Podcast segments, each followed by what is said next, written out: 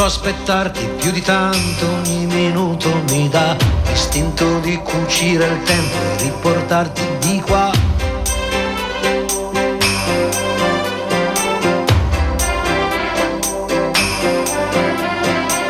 Ho un materasso di parole scritte apposta per te e ti direi spegni la luce che il cielo c'è. Non si vive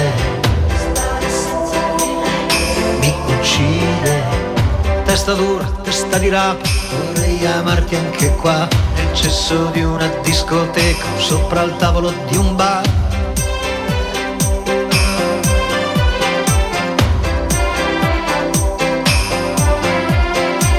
O stare nudi in mezzo a un campo. E buongiorno, buongiorno a tutti. Oggi puntata eccezionale di Radio Empire ospita perché abbiamo l'onore di avere con noi Claudio Fava. Buongiorno, buongiorno e grazie per queste parole di, benvenuto e di buon auspicio per le cose che ci diremo. Assolutamente sì, oggi abbiamo l'occasione di parlare del tuo esordio, del tuo debutto per quanto riguarda appunto la regia teatrale, che è la presentazione della Grande Menzogna, che parla appunto del, delle verità nascoste, di quelle che forse non si sono volute dire in merito alla storia di Borsellino. Raccontaci un po' Claudio. Ma guarda, è un racconto teatrale che cerca di partire lì dove si sono fermati tutti gli altri racconti teatrali, cinematografici, televisivi, libri, eh, tutti i racconti utili, necessari, narrazioni importanti su, su cosa accadde prima, cioè la, la, la, lunga agonia, la solitudine, la battaglia di Borsellino, la, quei due mesi tra Capace Via D'Amelio. E, però è come se alla fine tutti si fermassero nel momento in cui Borsellino diventa tragicamente leggenda, la sua morte che lo consegna alla storia e, e che ci consegna anche il, le ragioni di questa morte, che sono un pezzo importante e drammatico della storia di questo paese. Però poi accade un'altra storia che andava raccontata. Eh? C'era l'urgenza di raccontarla. Eh, diciamo da 30 anni. Era arrivato il momento. Più clamoroso incredibile, bizzarro, ridicolo depistaggio, ridicolo anche per il modo in cui è stato costruito, che abbia conosciuto la nostra storia, ma è un depistaggio che per 17 anni ha depositato su un binario morto le indagini su Via D'Amelio, che ha fatto istruire tre processi, ha fatto condannare all'ergastolo sette persone. Tutto, Innocenti, ricordiamolo. Tutto basato sulle testimonianze di questo finto pentito, istruito a dovere, educato, fabbricato, rivestito come un pupo, come si dice in Sicilia, affinché mettesse le indagini sul binario morto. Il pentito si chiama Vincenzo Scarantino.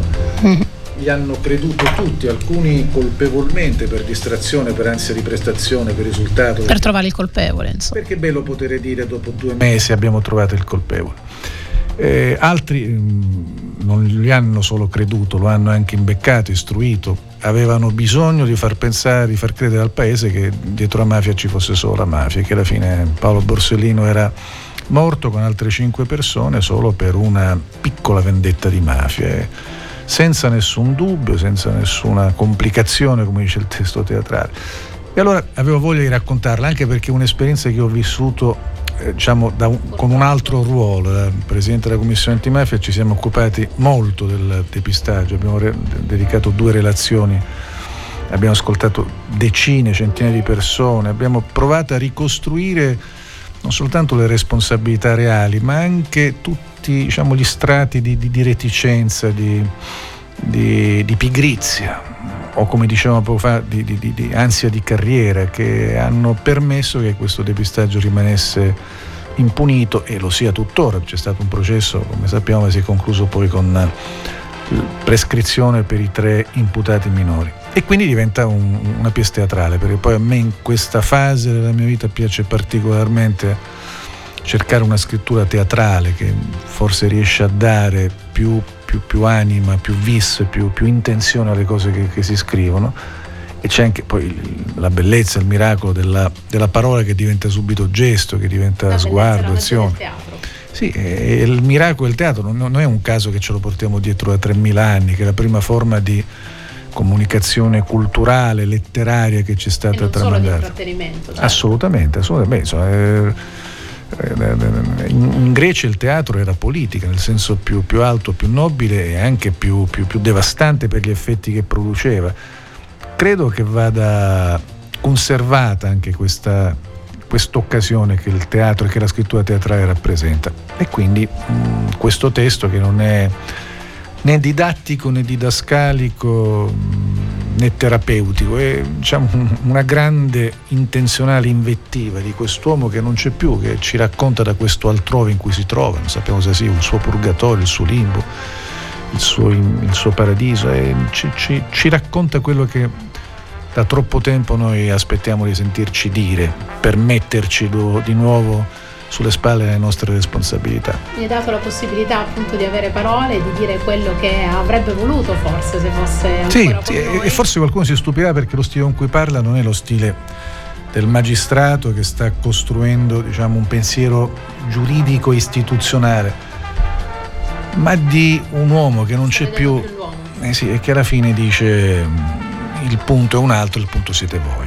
e ci spiega perché il punto siamo noi e ne parliamo nella seconda parte di questa intervista lasciando adesso spazio alla musica con un brano che parla e fa molto riflettere sulle tematiche che stiamo trattando che è quello di Fabrizio Moro, Compensa.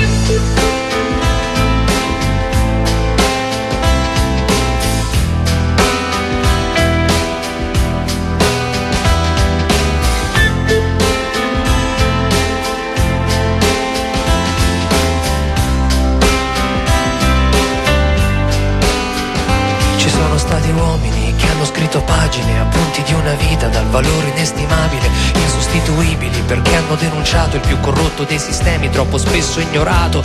Uomini o angeli mandati sulla terra per combattere una guerra di faide e di famiglie sparse come tante biglie su un'isola di sangue che fra tante meraviglie, fra limoni e fra conchiglie, massacra figli e figlie di una generazione costretta a non guardare, a parlare a bassa voce, a spegnere la luce, a commentare in pace ogni pallottola nell'aria, ogni cadavere in un fosso. Ci sono stati uomini che passo dopo passo hanno lasciato un segno con coraggio e con impegno, con dedizione contro un'istituzione organizzata, cosa nostra, cosa vostra, cosa è vostro e nostra, la libertà di dire che gli occhi sono fatti per guardare, la bocca per parlare, le orecchie ascoltano. Non solo musica, non solo musica. La testa si gira, è giusta, la mira ragiona. A volte condanna, a volte perdona semplicemente pensa, prima di sparare pensa, prima di dire, di giudicare, prova a pensare, pensa che puoi decidere tu, resta un attimo soltanto, un attimo di più, con la testa fra stati uomini che sono morti giovani, ma consapevoli che le loro idee sarebbero rimaste nei secoli come parole iperbole intatte, reali, come piccoli miracoli, idee di uguaglianza, idee di educazione, contro ogni uomo che eserciti oppressione, contro ogni suo simile, contro chi è più debole, contro chi sotterra la coscienza nel cemento. Pensa, prima di sparare, pensa, prima di dire, di giudicare, prova a pensare. Che puoi decidere tu Resta un attimo soltanto, un attimo di più, con la testa fra le mani.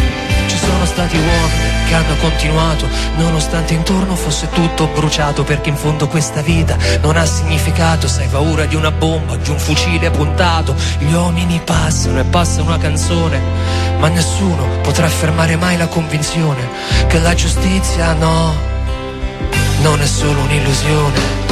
Pensa, prima di sparare, pensa, prima di dire, di giudicare, prova a pensare. Pensa che puoi decidere tu, resta un attimo soltanto, un attimo di più, con la testa fra le mani.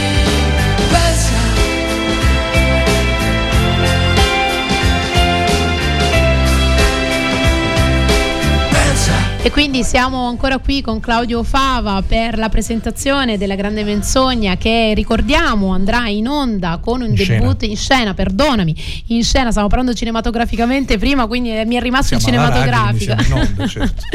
Domenica 16 luglio alle ore 20 all'interno appunto del cartellone della, eh, del Festival del Tindari e assolutamente ci sono ancora posti disponibili, quindi tutti quelli sì, che siamo certo. vicini e siamo in zona andiamo a supportarlo per questo debutto nazionale che ti vede come dicevamo scrittore e regista. Stavamo parlando in, nella pausa appunto con il brano musicale di Fabrizio Moro di come nasce alla fine un, un testo teatrale del genere molto complicato perché comunque ha anche una certa emotività avendo avuto tu avuto purtroppo tristemente anche l'esperienza di tuo padre. Ricordiamo essere Giuseppe Fava che appunto è stato purtroppo ucciso, ucciso dalla mafia. Quindi secondo me c'è stato anche nella creazione di questo testo un mix come dicevi hai visto da vicino hai ascoltato determinate cose l'hai vissuto anche da vittima indiretta comunque diretta di quello che è stato. Come è stato possibile una crasi poi effettivamente di quello che si prova quello che si vuole dire e cosa è giusto o meno dire? Ma guarda in realtà ehm, quello che è dentro resta dentro non, okay. non diventa una, eh, un codice per le cose che racconterai perché altrimenti le, le, le impegna troppo, le, le, contamina, le fa diventare una, una, proiezione di un tuo sentimento. Invece, stai tanti anni, ormai morte di mio padre, quasi 40 anni, ho, ho provato a cercare nella scrittura eh, la mia scrittura, il mio racconto, poi naturalmente è impregnato, imbevuto delle cose vissute, delle storie attraversate, ma hai bisogno di sentirti un po' terzo rispetto alle storie che racconti. Il coinvolgimento non aiuta. Sei un osservatore. Coin... Sì, sei coinvolto perché sei un essere umano, perché vivi in questo tempo, in questo mondo, in questa terra, per cui non sei un, un marziano. Ma è un coinvolgimento importante, complessivo, emotivo che non ti fa perdere di vista però il bisogno di andare a cercare anche un'altra chiave, di andare a guardare oltre, di non limitarti a restare dentro il tuo involucro emotivo, che è un po' quello che ho provato a fare con tutto quello che ho scritto, anche con questa pièce teatrale che diciamo, è la cosa più lontana dalla, dallo stile molto commemorativo, molto celebrativo in cui noi abbiamo ricordato i nostri morti in questi anni. È l'opposto. Probabilmente qualcuno si stupirà anche di un tono non dico blasfemo, ma molto laico. Noi abbiamo restituito a, a Paolo Borsellino anche il, il diritto di, di dire la sua. Di incazzarsi. E diciamocelo. Sua, di dire la sua, di dirla fuori dalle, dalle, convenzioni, fuori dai convenevoli. Dal ruolo anche che ricopriva ruolo, istituzionale. Dalle liturgie. L'ultima battuta, mm-hmm. che non anticipiamo perché a quell'ultima battuta di questo lavoro è un po' affidato il senso di tutto, lo dice, svela un suo sguardo su di noi che non è quello che noi ci immagineremmo, ma che forse è realmente autentico, se, se ci fosse, se fosse tra noi Borsellino, forse quelle ultime parole che ci regala sono le parole che ci direbbe e diciamo anche che hai restituito anche l'opportunità ad un personaggio tristemente noto di essere uomo, quindi di esprimersi così come è scritto all'interno appunto della, della tua pièce teatrale, la possibilità di dire la sua in maniera intima, no? perché è un monologo, quindi comunque è come se lo dicesse a noi ma anche a se stessi, quindi quella libertà un po' come si fa in privato quando sì. tu sei lì in una stanza e non il personaggio pubblico. È un monologo che ha però diciamo abbiamo nel pubblico un interlocutore molto presente perché c'è un, un racconto che a questo pubblico invisibile e visibile si, si, rivolge. E poi è, è davvero importante entrare diciamo, nella dimensione quotidiana, normale di queste storie. Io diciamo, non ho molta voglia di scrivere storie di mafia, me ne sono occupato da giornalista per, per troppo tempo, mi capita, ma in questo caso per esempio non è il racconto di mafia che mi interessava mi interessava il racconto sulla nostra pigrizia, sull'inettitudine di chi si accontenta delle verità più facili, su, sulla mancanza di, di, curiosità, di dubbio, sul, appunto, sul bisogno di costruire facili carriere per trovare un colpevole qualsiasi immediatamente. E questa, che è una condizione che non ha a che fare con storie di mafia, ha a che fare con, con la dimensione umana, con la condizione umana, con, come sono fatti Molto tipica anche di noi italiani, direi, sì, sì, è una caratteristica. Assolutamente. La, la, il piacere di conservare la memoria nei momenti alti, liturgici, inoffensivi e poi restare quietamente. Quando bisogna sporcarsi le mani, poi alla fine sono Beh, tutti indietro. Sì, sì, sì un mm? passo indietro. E secondo te questa mancanza di ricerca, di voglia, di verità è una questione di noncuranza o una questione proprio ponderata invece? C'è una certa intervenienza in questo? Io penso ci sia un antico istinto di sopravvivenza che noi siciliani abbiamo costruito e stratificato generazione dopo generazione. Quindi è genetica quasi ormai. Dominazione dopo dominazione. Sai, quando tu sei abituato per, diciamo, da, da, dall'arrivo dei greci a, a, a vivere eh, sotto dominazioni con le quali alla fine devi trovare un tuo punto un di incontro, di mediazione per sopravvivere, poi ogni tanto hai bisogno di scrollartele dalle spalle queste, questi pesi, queste zavore, e però poi è una storia che ha una ciclicità quasi disperata. Io credo che alla fine questo abbia un po' forgiato i siciliani, nel bene e nel male, nel bene perché ha portato ad essere questa terra e la natura umana di questa comunità un luogo di incontro di, di storie lontanissime tra loro. E, e, e la diversità arricchisce, il conflitto arricchisce però ha anche instillato qualche seme e qualche segno di, di fatalismo, che, che, è un rifugio furbo. Spesso si vuole essere fatalisti per cercare di per fare un passo indietro, mm. sì, non, non, non, perché occorra esserlo davvero. Ecco. E invece la verità va detta, va urlata, bisogna trovare il coraggio di, di, di dirla e di cercarla va affinché cercata, le cose va cambino. cercata e per cercarla devi dubitare. Il dubbio è, è un mestiere faticoso, complicato, a volte pericoloso, non, non, agevola nelle carriere, non, non ti fa dormire sonni tranquilli, però se noi non dubitiamo noi restiamo fermi. È un atto di responsabilità alla fine il sì, dubbio, lo possiamo ci definire. Fa vivi. Allora, cosa ne pensi di entrare nel vivo di, questo, di questa tua pièce, di questo tuo debutto, parlando appunto, ascoltando adesso un brano che è presente e che se vuoi puoi lanciare tu. Hai mai lanciato un brano? Tra le mille cose che hai fatto nella tua vita, hai mai lanciato un brano musicale alla radio? No, adesso mi ecco anche ricordare il titolo. È Battiato Summer on Solitary Beach. Guarda che wow. sei bravo, quindi nei tuoi tempi persi puoi anche fare lo speaker radiofonico. Vai Battiato.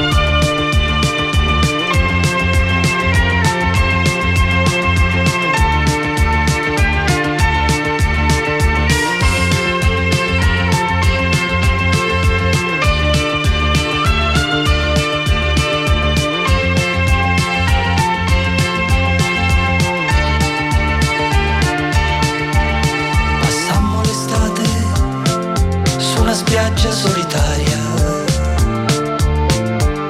E ci arrivava l'eco di un cinema all'aperto.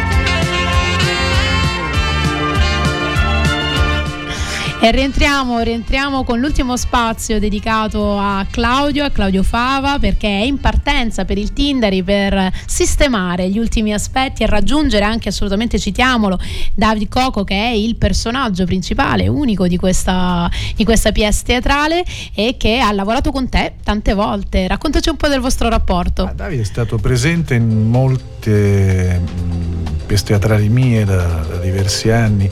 E è la quarta o quinta volta, è anche stato dentro storie cinematografiche che sono passate attraverso mie sceneggiature, per cui c'è un, rapporto professionale antico, c'è un rapporto amicizia altrettanto antico e molto solido e, e non poteva che essere lui a interpretare questo, questo ruolo perché non soltanto perché c'è questa somiglianza fisica, questa certo, questa fisicità, ma c'è anche questo rigore. Davide è un attore, un attore molto rigoroso, nello stesso tempo anche un fantasista, un grande senso dell'ironia.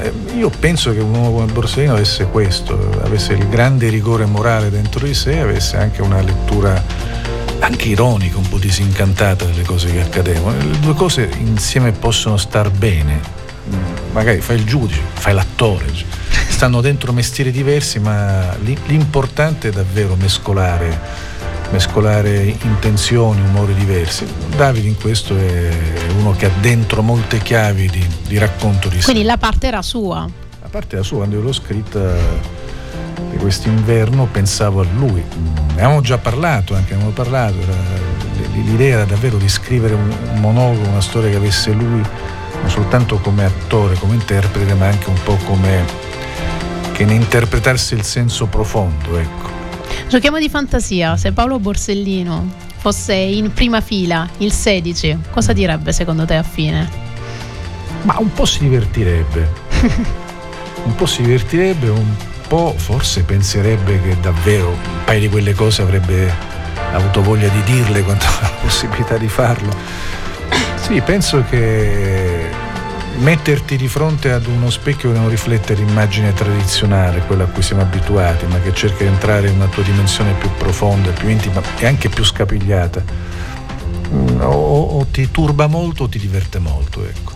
E a te eff- quale effetto ha dato dopo la prima le- rilettura? So che ce ne saranno state più che una, diverse, ancora adesso forse. Sì, sì, ancora si continua. No, a me questo testo piace molto perché come se ra- tenesse insieme molte cose che avevo voglia di raccontare. Il depistaggio e la, la vicenda di Paolo Borsellino sono un po' il luogo che le tiene tutte insieme, ma è un pensiero un racconto che dentro di me maturo da tempo e che adesso ha trovato finalmente una diciamo che con Borsellino teatrale. era l'espediente ok per farle venire fuori queste cose era una buona storia più compiuta perché con lui in questa vicenda nella vicenda del depistaggio alcune cose diciamo emergono si, si consolidano meglio che in qualsiasi altra storia anche il nostro ruolo anche questo pubblico spesso muto plaudente emozionato e rassegnato che che è la storia di questo, di questo tempo, di questi 30 anni che sono trascorsi. È anche forse uno strumento che tu stai consegnando a tutti noi dopo questo debutto per cominciare a capire l'importanza della verità nelle cose, di non eh, lasciare. Sì, ci tengo molto, nel senso che mi piace ricordare a me stesso che questo è il primo testo teatrale, il primo racconto, una narrazione teatrale, ma poteva essere televisiva, cinematografica, un libro che vuole raccontare quello che è accaduto dopo, perché noi spesso quando raccontiamo queste storie ci fermiamo a, a, al tempo e al momento della morte che diventa subito, come dire, mitologia. Iconica. E che rischia poi di prendere lo spazio di tutto il resto. E invece andava raccontato quello che accade dopo. Quando, quando i riflettori si spengono. Che si sia compiuto, invece cominciano altre storie, forse quelle più importanti. Ecco. Quella della ricerca della, della verità. Della verità. Allora, io voglio essere precisa nella comunicazione perché vorrei che, sono sicura che dopo averci sentito oggi su Radio Empire, aver sentito le parole di Claudio Fava, moriamo tutti dalla voglia di vedere questo debutto. Sì, quindi lo raggiungeremo domenica 16 luglio alle 20 presso il Teatro Paglia della tenuta Giovenco di Patti, all'interno del appunto il calendario del Tindari Festival. E noi ti ringraziamo per la tua disponibilità. so che non si fa all'in bocca al lupo, si dice una cattiva parola a teatro che non posso dire radiofonicamente. Posso dirla io. Puoi dirla tu, ce la siamo detta. Figliuola. Ce la siamo Merda, detta. sì, e che sia l'inizio di tanti di tuoi racconti come registi alla ricerca della Ma verità. sì, ci divertiamo anche in questo. E dai. noi ti aspetteremo anche per i prossimi. Grazie. Noi adesso lanciamo, ti salutiamo Claudio e ti facciamo, non si dice, ma tantissimi incrociamenti di dita e lo lasciamo con un brano di Caparezza che parla proprio della ricerca della verità costante di non scaricare continuamente il barile e il brano è Non siete stato voi. Stato voi che parlate di libertà come si parla di una notte brava dentro i lupanari. Non siete stato voi che trascinate la nazione dentro il buio, ma vi divertite a fare i luminari. Non siete stato voi che siete uomini di polso, forse perché circondati da una manica di idioti. Non siete stato voi che sventolate il tricolore come in curva e tanto basta per sentirvi patrioti. Non siete stato voi nel vostro parlamento di idolatri pronti a tutto per ricevere un'udienza. Non siete stato voi voti con la propaganda, ma non ne pagate mai la conseguenza. Non siete stato voi che stringete tra le dita il rosario dei sondaggi sperando che vi rinfranchi. Non siete stato voi che risolvete il dramma dei disoccupati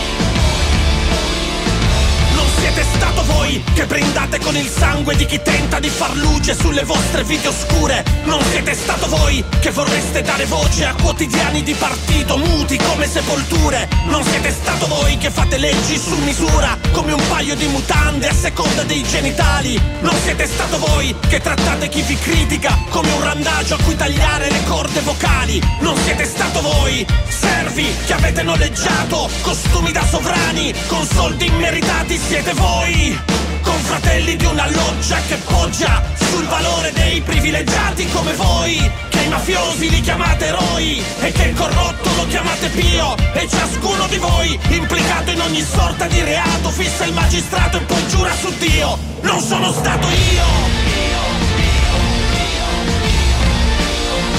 Non sono stato io! Non sono stato io!